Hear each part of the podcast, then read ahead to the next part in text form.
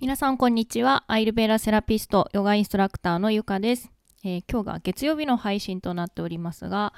あ今日から明日にかけてが雪が降りそうなんですかね。降りそうっていうかもう降る。で、しかも警報級の雪が降るということで、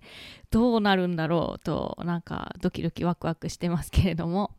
えー、寒い日が続くとやっぱり皆さん体が縮こまってこわばって人によっては関節が痛くなるっていうことが起きるんじゃないでしょうか。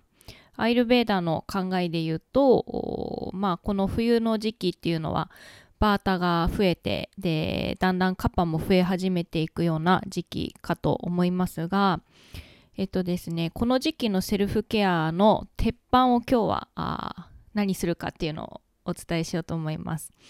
まあ、鉄板でよくやるセルフケアっていうのは、えー、オイルを塗ることです。オイル塗るっていうと、そうですね、私もアイルベーラする前までは、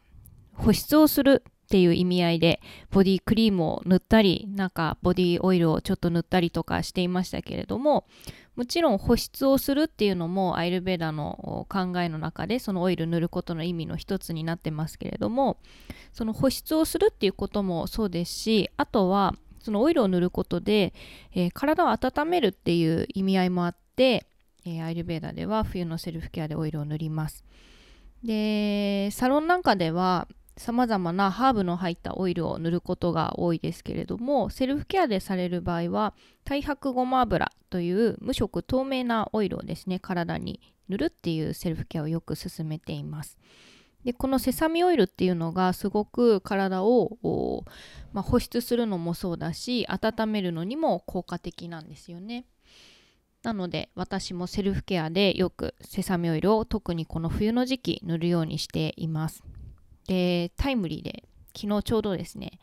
あの自分でオイルを塗って、で、サロンでやるような工程と同じように、スチームサウナに自分で入りまして、準備をして入って温めて、で、シャワー浴びて、ちょっと軽くお風呂に浸かるっていうのをやったんですけど、まあ、すごくですね、寝つ寝つきが良すぎて、あっという間に寝て、気づいたらあっという間に朝に なっていました。うん。この、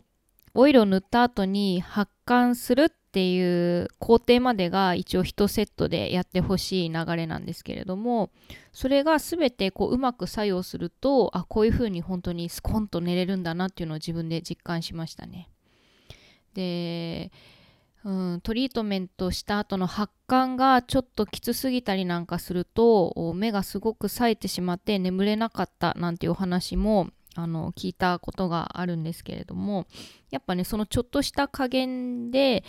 えー、まあ、眠りが良くなるとか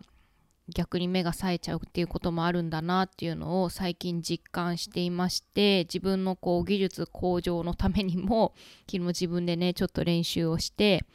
改めて自分でサウナに入ってどのぐらいだとどうなのかな私の体質だとどのぐらいがいいのだろうかみたいのを改めて検証してみた次第です。でもすごく本当に体が温まって本当にあっという間に朝になってしまったので熟睡したんだなって思います。私は結構バータが強いので、うんと、眠りがまあ普段は深いんですけどなんかちょっとしたことがあるとすぐ目が覚めてしまったりとかあとはよく夢を見るんですよね。で寝言も多いし 夢もよく見るんですけどそれが本当にアビアンがして昨日寝たら何にも夢も見ず本当に一瞬にして朝になったので アビアンガの凄さを改めて感じたっていう、えー、お話でした。はい。今日もちょっとまとまりのないお話になってしまったんですけれども今日のお話以上になります。では次は金曜日配信いたします。